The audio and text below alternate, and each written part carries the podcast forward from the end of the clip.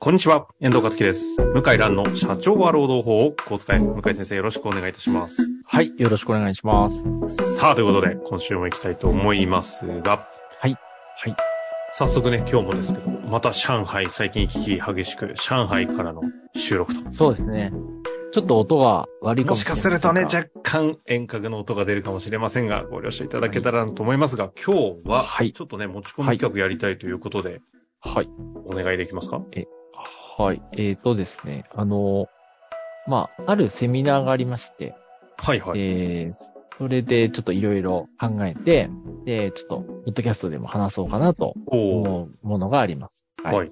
それはですね、はい。あの、使用期間のプラセボ効果、使用期間のプラセボ効果ですかね。これについて。使用期間のプラシボ効果、はいプラシーボ効果、はい。プラシーボってあの、えは、ぎ、ぎ、偽薬って言うんですかあの、そうですね。薬って処方されたら、あの、薬だと思って、それが、決して一切治療に関係なくても、自分の意識の中で、なんか治療効果が出てしまうみたいな、そんな感じの話ですかね。そうですね。はい。あのー、で、調べたら、はいはい。プラス、シーボ効果は、まあ賛否両論というか、批判もされててないんじゃないかっていう説もあるんですけど。はいはいはい。ただまあ実験では、あのー、プラシーボ効果と、実際偽薬と、普通の薬をどっちも与えて、今は実験するのが普通で、だからこう、もうプラシーボ効果があることが前提なんですよね。うんうん。という、と、になります。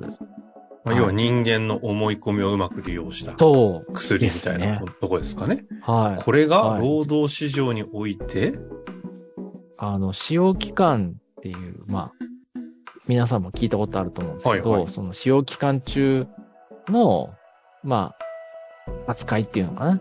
うん。うん、は、もう、皆さん、知識ない人は、まあ、クビになってもしょうがないと。こう思い込んでることですよね。ああ。使用期間だから、はい、ってやつですね。だから、はい。だけど、実際は、そんな、使用期間中でも解雇は難しいんですよね。うんうん、使用期間満了でも、うん。はい。難しいんですよ、すごく。はい。ただ、それは知られてないだけなんですけども、その、まあ、なんて言うんだろうな。もうやっぱ信じ込んじゃって、使用期間中はもうしょうがない。ですので、使用期間中の、もう、紛争解決率っていうのは非常に高いですね。ほうほうほう。あですから、あ、これってプラセボ効果じゃないかなと思いましたね。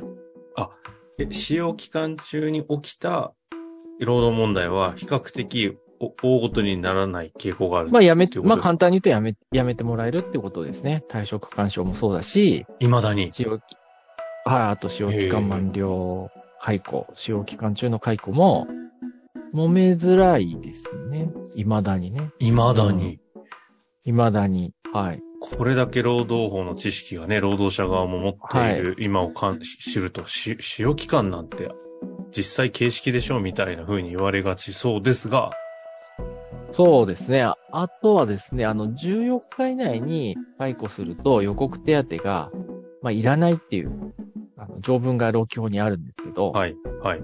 それも、あのー、まあ、僕らからすると、14日以内に解雇しちゃったら、そりゃもうまずい、まあ、解雇無効になると思うんですけど、実は、解雇されて諦めちゃう人がほとんど、ほとんどじゃないか。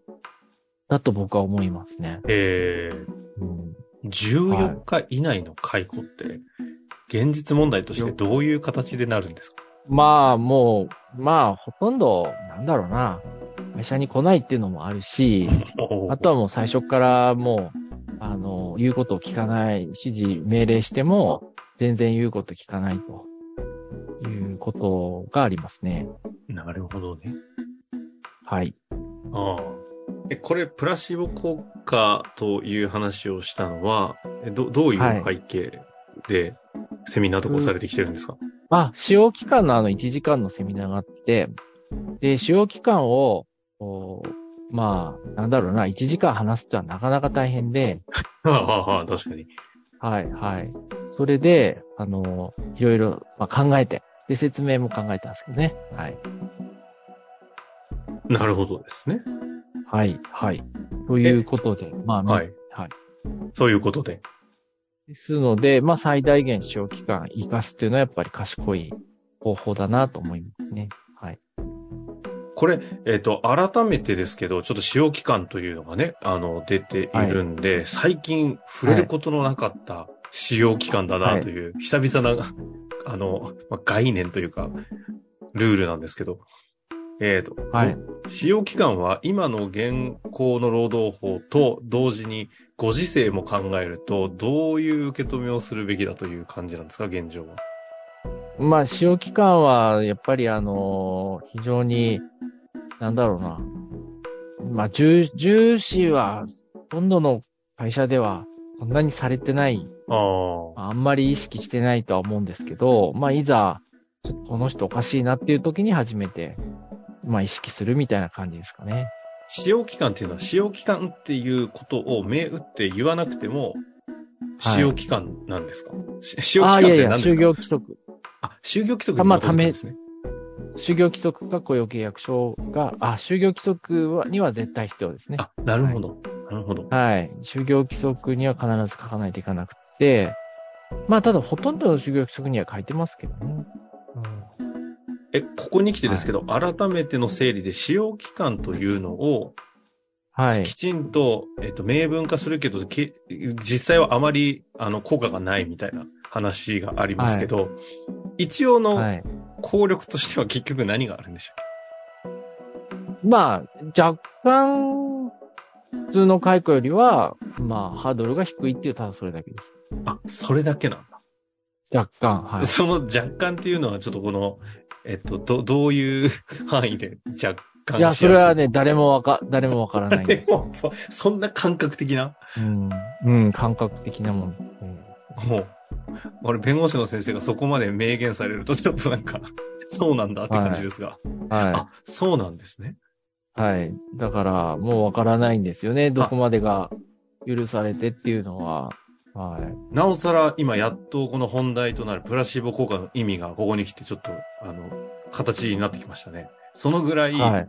要は効果があるかどうかも、明文化されたものも、はっきりとエビデンスはないが、なんか、設そうでけてすいるね。と、問題が起きにくいぞという現象が起きてると。そうですね。まあ、だから、思い込みっていうかね。も、そうれは大きい、大きいですよっていうことですね。いやでも、労働者と使用者側の、の互いの同意のもとにいろんなことが、こう、決められていくことを考えると、両者の思い込みが強ければ、確かに問題にならなそうっていうのは、納得ですね。そうですね。だから、使用期間はやっぱり、非常に重視すべきかなと思いますよね重。視すべき有効な。うん。全然、こんな詐欺みたいなことをやってなくても、まあ、思い込んじゃうから、おうおうおう一応期間中なんでとかって言って、自分からどうですかって言えば、まあまあ終わりますね。はい。そういうもんなんだ。なんかこのあたりは、その、エビデンスに基づいてどうこうというよりも、その、はい。見ている、ある意味その現場の方からそういう、じなんか、あれですよね、実態だぞという、 なんか臨床の話みたいな話ですね、これは。そうですね。あの、へえ、まあ非常にでも重要ですよね。はい。確かに。実務上はね。はい。まあ、ということで、使用期間は、はいプ。ラシーボ効果が働くぞはい。というね、不思議な回になりましたけれども、こはれをい。信じるか信じないかは、皆様次第と、はいいうことですかそうですね。はい。まあ、いうことで、あの、はいこの話で今日は終わりたいと思いますけれども、次回はね、はい最近、あの、いろいろ話題のビッグモーター、はい。そうですね。メディアでね、取り上げられておりますが、あちらの方、、はいい。ろいろ不正請求みたいな話はありますけれども、一方で労働問題がね、相当いろいろ SN 上とかでは、大炎上しておりますのでね、ここは向井先生に来週ちょっと一言いただきたいなと思っておりますので、は楽いし。みにしていただけたらと思います。はい。ありがとうございました。はい。ありがとうございました。本日の番組はいかがでしたか番組では向井蘭への質問を受け付けておりますウェブ検索で「向井ロームネット」と入力し検索結果に出てくるオフィシャルウェブサイトにアクセスその中のポッドキャストのバナーから質問フォームにご入力くださいたくさんのご応募お待ちしております。